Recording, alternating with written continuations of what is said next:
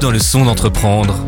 Moi, c'est Clément. Je suis très heureux de vous retrouver pour un nouvel épisode de ce podcast, toujours avec des indépendants, soutenus par UCM. L'invité de cette semaine s'appelle Marc Gossiou. Il y a 15 ans, il se lançait en tant qu'indépendant complémentaire en fondant une entreprise spécialisée dans la création graphique. Son nom Image de marque. Quelques années plus tard, il prend le risque d'abandonner son activité de salarié pour se consacrer à temps plein à son entreprise. Stress, fierté, doute. Il viendra nous parler de cette période mouvementée dans quelques instants dans le son d'entreprendre. C'est donc Marc qui nous rejoint aujourd'hui. Bonjour Marc. Bonjour. Alors ta société s'appelle Image de marque. Bravo pour le jeu de mots d'ailleurs, j'adore. Et elle est spécialisée dans le graphisme. Mais avant d'être indépendant, tu travaillais en tant que salarié. Tu sais quoi exactement? Je suis rentré euh, comme infographiste dans un département de communication et marketing, au siège central du Forum. Ah, et euh, t'as eu d'autres expériences ou tu n'as travaillé que Ah, là? Non, non, avant ça, je suis, euh, j'ai fait deux, trois ans dans des agences de com, de pub, dans le privé. Parle-moi un peu de ton entreprise, Image de marque. Vous faites quoi exactement? Alors, ben, c'est assez vaste. En fait, je pars de la création, conception d'un projet, à la production Mhm. et à la pose. Donc, je fais vraiment euh, tout le panel complet, de, A à Z. Donc, la création, c'est quoi? C'est prendre contact avec un client. Euh, S'il veut un logo, ben, euh, je, pars d'un logo, je crée son identité visuelle s'il en a, s'il en a pas. Une fois que les logos sont faits, ben, je lui présente les projets. Et après, ce support, enfin ce logo, cette identité, je peux la décliner vers différents supports. C'est-à-dire, euh, on peut partir sur une affiche, sur une, une bâche publicitaire, sur une enseigne, si, sur des, des décorations de vitrines. euh, euh, S'il a un véhicule, euh, une camionnette, ben euh, tout dépend de l'activité. Ben, je peux habiller son sa camionnette en fonction de, de l'identité que je lui ai créée. Et ça peut aller plus loin aussi. Hein, donc euh, voilà. Et euh, Quand tu dis donc, aller tout plus ça, loin. je, tout ça, je, donc je, je crée, je produis dans mes ateliers, je ne sous-traite pas. C'est un peu ma force. Et après, je, je m'occupe de, de, de faire la pause, quoi, sur le tout type de support. Et à quel moment tu t'es dit que peut-être tu avais envie de abandonner ton statut de salarié pour te lancer d'abord en tant qu'indépendant complémentaire? Ben, en fait, je suis, je suis rentré comme infographiste dans un, dans un studio graphique et euh, mon, mon boulot a évolué au fil du temps. Et donc, le studio graphique s'est euh, partagé en deux parties, enfin en, en deux. Et euh, je suis rentré dans une autre équipe comme responsable d'équipe euh, dans l'événementiel. Donc, je ne faisais plus tellement de, de graphisme et, euh, et, Et ça te manquait, Et ça me ça. manquait très très fort, quoi. Voilà. Et cette cohabitation entre ton travail de salarié et ton nou- ta nouvelle activité d'indépendant complémentaire, ça a duré combien de temps? 15 ans. Et euh, tu vivais comment le fait d'avoir ces deux casquettes? Ben au début c'était c'était facilement gérable et puis avec le temps euh, ben forcément on se fait connaître, on fait du bon travail, enfin on essaie de travailler, euh, faire des choses de qualité et euh, cumuler les deux avec le temps ça, ça devenait un peu difficile, enfin un peu compliqué. Je l'ai fait mais euh, sur la fin ben, il fallait que j'ai dû faire un choix et j'avais toujours cette fibre d'indépendant en moi. Ben voilà, j'ai choisi et je me suis lancé. J'ai pris un risque, mais c'était un risque calculé, quoi. Et donc tu t'es lancé en tant qu'indépendant à titre principal, c'était quand? Le 22 novembre 2022. C'est tout récent. Tout à fait. Est-ce que tu te souviens de ce qui t'a fait franchir le pas entre le moment où tu étais salarié et le moment où tu t'es dit allez je me lance en tant que complémentaire? Est-ce qu'il y a eu un événement particulier? Oui, encore une fois, je, je me répète, c'est surtout la création qui me manquait. Parce que euh, je faisais de la signalisation pour le- les, les bâtiments au sein du forum, je faisais des événements euh, comme des salons de l'emploi, comme des conférences ou des choses comme ça. Je faisais de la signalétique, mais le côté vraiment créatif, donc travailler pour le client, me manquait très très fort. Et je me suis dit, bah, je vais le faire en temps. On a le droit de le faire en tant que complémentaire, bah, je vais essayer, pourquoi pas. Et ça a démarré dans un appartement avec mon petit PC portable qui était minuscule. Et j'ai commencé à faire deux trois projets pour à gauche et à droite. Et ça a démarré comme ça, tout bêtement, Et t'as une idée de tu sais des journées de combien d'heures? Au plus de 8 heures. Plus de 8 heures? Ouais. Je ne sais pas, je, ne- je peux pas vous dire ça comme ça, mais euh, ça m'arrivait d'en faire beaucoup. Et aujourd'hui, tu dirais que tu es plus disponible ou moins disponible? Beaucoup plus plus ou moins pareil. Ouais. Beaucoup plus disponible. J'ai une casquette de chef d'entreprise Mhm. bientôt, enfin quasi. Je suis plus disponible, je suis plus souvent à la maison. Je rentre à des heures plus normales. Je travaille moins le soir. Je travaille la journée et euh, bah, c'est c'est magnifique quoi. C'est c'est un régal. J'imagine que ça devait dur aussi à vivre au niveau de la vie familiale. Avant, oui, oui, mais voilà, je- je- le côté euh, de la création me manquait très fort, donc j'avais envie de faire les deux. Je l'ai fait pendant longtemps. Et euh, d'ailleurs, mon épouse me mettait toujours des freins pour ne pas franchir le pas, pour passer euh, en tant qu'indépendant. Mais euh, ouais, c'est- ce fut dur à un moment donné, mais voilà, maintenant tout est est rentré dans l'ordre et euh, c'est un réel plaisir et, euh, et du régal. Et elle dit quoi aujourd'hui ton épouse?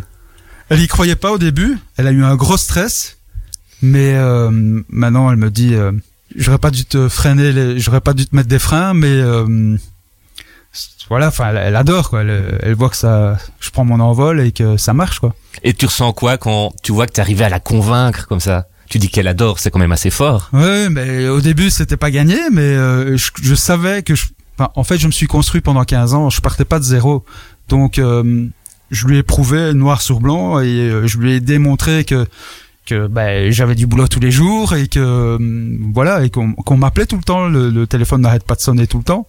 Donc ben, elle a vu ça, j'ai j'ai fait les démarches, et, enfin on a travaillé beaucoup en équipe, on en a beaucoup discuté.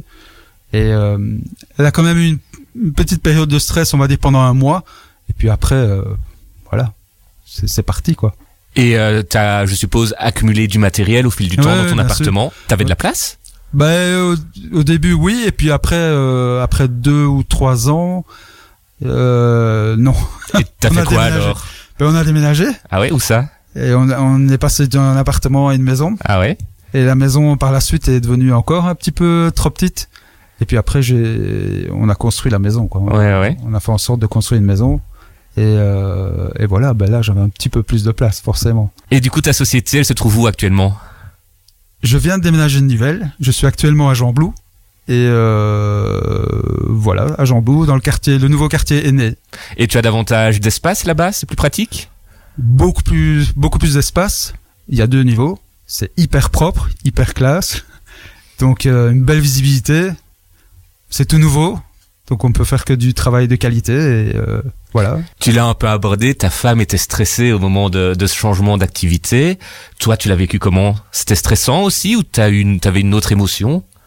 Ben, je voulais qu'elle croie en moi, de toute façon, et euh, j'ai tout fait pour qu'elle y croie et qu'elle m'accompagne dans, dans ce, ce nouvel, euh, cette nouvelle activité, enfin ce nouvel élan, quoi. Et Parce toi, que c'est un changement de vie euh, considérable, quoi. Enfin, il faut, si on n'y croit pas, il faut pas se lancer. Il faut vraiment croire en son projet. Et, euh, mais Et- j'étais bien accompagné, Et toi, personnellement, tu ressentais du stress? Un petit peu quand même. Hein, euh, c'est c'est toujours un peu l'inconnu hein, en tant qu'indépendant, parce que euh, on- il faut du travail tous les jours. Même si j'en ai, ben euh, voilà, c'est on a toujours peur qu'il n'y en ait pas, mais il en a, il est là. J'imagine que donc au début, tu te demandais un peu vers où tu allais. Et à quel moment tu t'es dit, ça y est, je m'en rends compte, c'est vraiment, j'ai pris la bonne décision? Ben parce qu'à un moment donné, je ne savais plus euh, gérer les deux boulots et, euh, et qu'on m'appelait tout le temps et que je travaillais avec beaucoup de, de, de particuliers d'entreprises, enfin des grosses entreprises. Comme on m'appelait tous les jours, ben à un moment donné, ben c'est plus possible, quoi, c'est plus viable. Tu as ressenti quoi à ce moment-là de la satisfaction ou peut-être de nouveau du stress de te lancer en tant qu'indépendant à titre principal? Les deux, les deux, parce que c'est du bonheur, mais à la fois, ben euh, c'est du stress, mais il faut assurer, quoi. Il faut, euh, faut être professionnel, tout simplement. Et Ouais. tu dirais que c'était plus fort ou moins fort que le passage de salarié à indépendant à titre complémentaire? Moins fort. Pourquoi? Parce que le monde du, du, de, enfin, du salarié euh, au monde d'indépendant, c'est complètement différent, quoi. C'est, il faut tout gérer en tant qu'indépendant, que ça soit les commandes, les clients, enfin le, faut, faut, le côté administratif, faut vraiment tout, tout, tout gérer, tandis que le, le côté, le côté salarié, ben, on se repose un peu sur, euh, sur quelque chose. Enfin, on, on doit pas tout gérer, même si on est responsable d'équipe on a quand même des choses à gérer, mais euh, on peut se reposer sur d'autres, quoi. Tandis qu'ici, ben euh, voilà, il faut, faut assurer. C'est quoi la différence d'approche entre ce métier-là en tant que salarié et en tant qu'indépendant? Ben pour moi, c'est complètement différent parce que quand je suis rentré comme salarié au, au sein au, au Forum, ben euh, j'ai, je ne suis pas responsable. Enfin, je ne suis pas. euh, j'ai euh, une chef d'équipe, j'ai une directrice, donc j'ai des comptes à rendre. Et puis euh, je dois respecter des horaires. euh, j'ai mes heures à faire. euh, Enfin, tandis que indépendant, ben c'est vous gérez votre planning tout le temps comme vous voulez. Donc vous n'êtes si vous êtes tenu par un agenda, mais vous êtes libre quelque part. Euh, et mes, les comptes à rendre, ben, je me les rends à moi. Je ne dois pas rendre des comptes à, à, quelqu'un d'autre, donc à, ma chef d'équipe, à une autre responsable. Il y a tout un organisme au, au sein du forum. Il y a voilà, il y a beaucoup de responsables, beaucoup de directeurs, beaucoup de, enfin voilà, il y a une administratrice, euh, il y a voilà donc euh, c'est en cascade. Mais ici voilà, je suis seul et euh, c'est la différence. Comment est-ce que tu as géré concrètement la transition de, du statut de salarié à celui d'indépendant complémentaire La transition. Euh, ben encore une fois, c'était pas très facile parce que je devais faire mon boulot et, euh, et parfois avec des horaires vraiment très particuliers. Et euh, quand j'avais un, petit peu de temps libre, ben je devais gérer mon emploi du temps en tant qu'indépendant complémentaire. Et euh, il fallait essayer de gratter du temps à gauche et à droite et, euh, et voilà. Et j'avais pas toujours beaucoup de temps, donc euh, c'était pas évident. J'imagine qu'il y avait une charge administrative qui se rajoutait aussi. Oui, des deux côtés, forcément. Donc, euh, ben, au sein du forum, ben, j'en avais une que je connaissais bien, que je maîtrisais, mais euh, en complémentaire, ben, euh, il y a... c'était tout nouveau pour moi. Il y avait les lois sociales, il y avait la TVA. Euh, même si on faisait, si je faisais un minimum de comptabilité, ben, j'ai dû euh, m'accompagner d'une d'une comptable euh, fiscaliste. euh, donc j'avais des rendez-vous tous les trimestres avec elle. Euh, ouais, c'était c'était vraiment tout nouveau pour moi, mais c'était un vrai challenge, quoi. C'est il faut être quand même organisé, quoi. Si on ne l'est pas, au moins un minimum au début. Euh, ben voilà, si on n'est pas organisé du tout, ben euh, je pense que c'est vous à l'échec. Et comment tu as fait pour être plus à l'aise avec euh, toutes ces nouveautés? En prenant des agendas, en écrivant ben, sur papier, un agenda papier, un agenda euh, sur le sur écran et euh, en faisant attention à tout, tout Et- simplement. Et en- aussi se faire bien accompagner. Quoi. Il faut prendre un bon comptable qui peut donner beaucoup de conseils. Euh, et puis s'accompagner aussi de ses copains qui sont indépendants, qui étaient déjà indépendants avant que je ne sois, quand j'étais euh, indépendant complémentaire. Justement, tu m'expliquais en off l'histoire de tes quatre copains, c'est ça, qui sont aussi devenus indépendants. Tu peux m'en dire un peu plus? Après mes études, j'ai eu la chance de rentrer dans une société où euh, c'était une grosse agence de com, où je suis resté derrière un écran pendant six mois, et puis après j'ai voulu connaître un autre milieu, une autre facette du métier. Je suis allé dans les ateliers de production, et puis euh, à la fin de ce parcours-là, je suis allé dans dans le la troisième le troisième secteur de de cette agence, c'était le, le- la pose, le placement euh, sur les différents supports, sur les véhicules et sur les concessions de garage, sur les vitrines. Et donc, euh, on- donc pour les quatre copains, ben on, s'est connus là-bas, on a fait du placement pendant un an, un an et demi. Et, euh, à la fin de cette histoire-là, ben euh, on a gardé le contact. On est tous partis. La société s'est un peu, euh, euh, ils ont restructuré. Et donc, euh, on est tous partis. On a fait notre petit bonhomme de chemin. Moi, je suis rentré dans, dans la région wallonne au sein du forum. On s'est un peu perdu de vue pendant 5-6 ans. Et euh, eux, ce que je ne savais pas, c'est qu'ils sont devenus indépendants. Full. et, euh, et donc, j'ai, après, bon, j'ai, on a récupéré le contact. Eux étaient indépendants, ils avaient leur société, leur boîte. Et moi, ben, j'étais salarié et j'étais euh, et je suis devenu indépendant complémentaire, un peu grâce à eux aussi, quoi. Ça t'arrive de collaborer avec eux? Tout le temps. T'as des comment? Ça se passe comment? Ben, euh, c'est surtout euh, quand on a des gros chantiers, par exemple, euh, si euh, mon pote Olivier, euh, je, pour pas citer son nom, euh, parmi les autres, enfin je vais je vais parler d'Olivier, il a un gros chantier, il il a sa société, il est tout seul, il faut euh, louer un élévateur, il faut aller placer des enseignes, tout seul c'est ingérable, ben, il m'appelle, je vais l'aider. Et c'est c'est la même chose dans l'autre sens. Si j'ai besoin de lui, il va venir. Et les autres c'est pareil. On collabore beaucoup ensemble. Ou alors quand il n'a pas le temps de, de produire certaines choses, ben je les produis pour lui.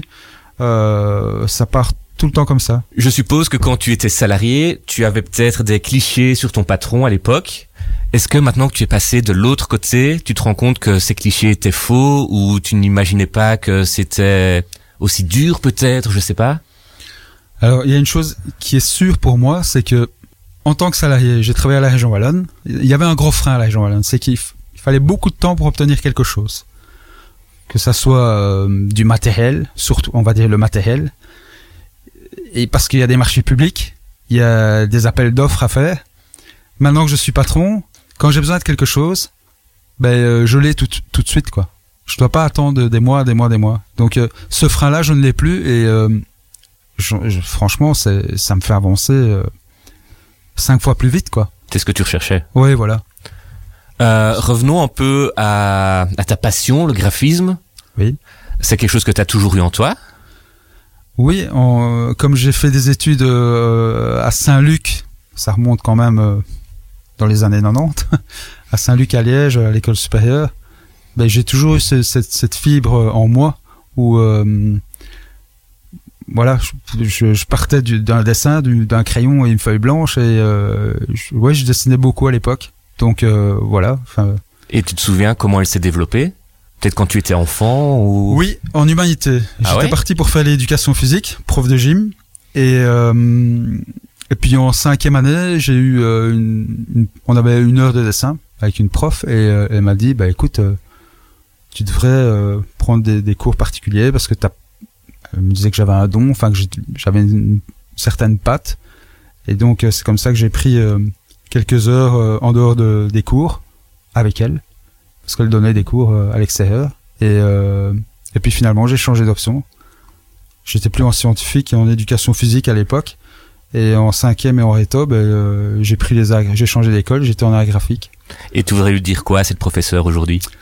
Oh là là, je l'ai revu une fois à, un- à un dîner et je lui ai dit merci. C'était génial. Je, l'ai- je l'ai revu bien plus tard, peut-être 10-15 ans après et euh, bah oui, tout simplement merci parce que je- Elle t'a répondu quoi Si on peut savoir? bah, elle était super ravie pour moi quoi parce que quelqu'un euh, qui, qui, qui réussit dans, dans une voie ben, pour un prof ben, euh, c'est sûrement plus intéressant pour eux de, de voir que quelqu'un euh, ben, réussit et, et euh, s'épanouit dans, dans, dans ce qu'il fait quoi. Et t'as dû te former parce que je suppose que faire le graphisme sur une voiture ou sur une enseigne, c'est pas la même chose. alors quand j'étais à Saint-Luc à Liège ben, euh, en humanité ben, c'est du dessin c'est du graphisme pur et dur. Et euh, en supérieur euh, c'était un gradué à l'époque on nous apprend pas le, le- le- la pose. Euh, encore une fois ça reste euh, c'est de l'infographie. Donc c'est du dessin assisté par ordinateur c'est des projets des maquettes on nous apprend pas le, le- le- toute la technique la production et, et la pose ben, en fait quand je suis sorti de mes études j'ai eu la chance de, de, de, de rentrer pendant un an dans une grosse agence de com qui euh, avait tous les, les, les secteurs, tous les milieux quoi, de la Mhm. communication visuelle. Donc j'ai été pendant six mois euh, derrière un écran. Et puis après, j'ai vu un indépendant qui venait euh, avec une, une smart et, euh, et euh, je voyais qu'il avait euh, euh, qu'on lui on appliquait de la pub que j'avais créée quoi. Ah ouais. je, je me suis dit ben, j'ai envie de connaître tous ces secteurs là quoi. Et donc euh, ben, de, derrière un écran après six mois je suis passé dans l'atelier pour produire un peu dans tous les secteurs. Et puis après ben, je suis a- ah, je suis allé excusez-moi je suis allé euh, ben, sur le terrain pour faire de la pause quoi j'allais faire des concessions de véhicules tous les garages de véhicules je, je plaçais des campagnes publicitaires Et tu sais combien de véhicules par jour, je sais pas? Ben, pendant 6-7 mois, j'ai d'abord posé sur des, des, des vitrines, parce qu'il faut savoir euh, coller beaucoup, Mhm. savoir bien coller sur des vitrines, et puis après on peut coller sur des véhicules. Comment est-ce que tu fais pour traduire la demande d'un client pour une création? J'imagine que parfois ça doit pas être super clair. Non, ben c'est pour ça que je, je préfère toujours rencontrer la personne que de rester, euh, de faire ça par Teams ou par téléphone ou par mail. Et puis au moins on, on voit le, le, le client, c'est plus facile.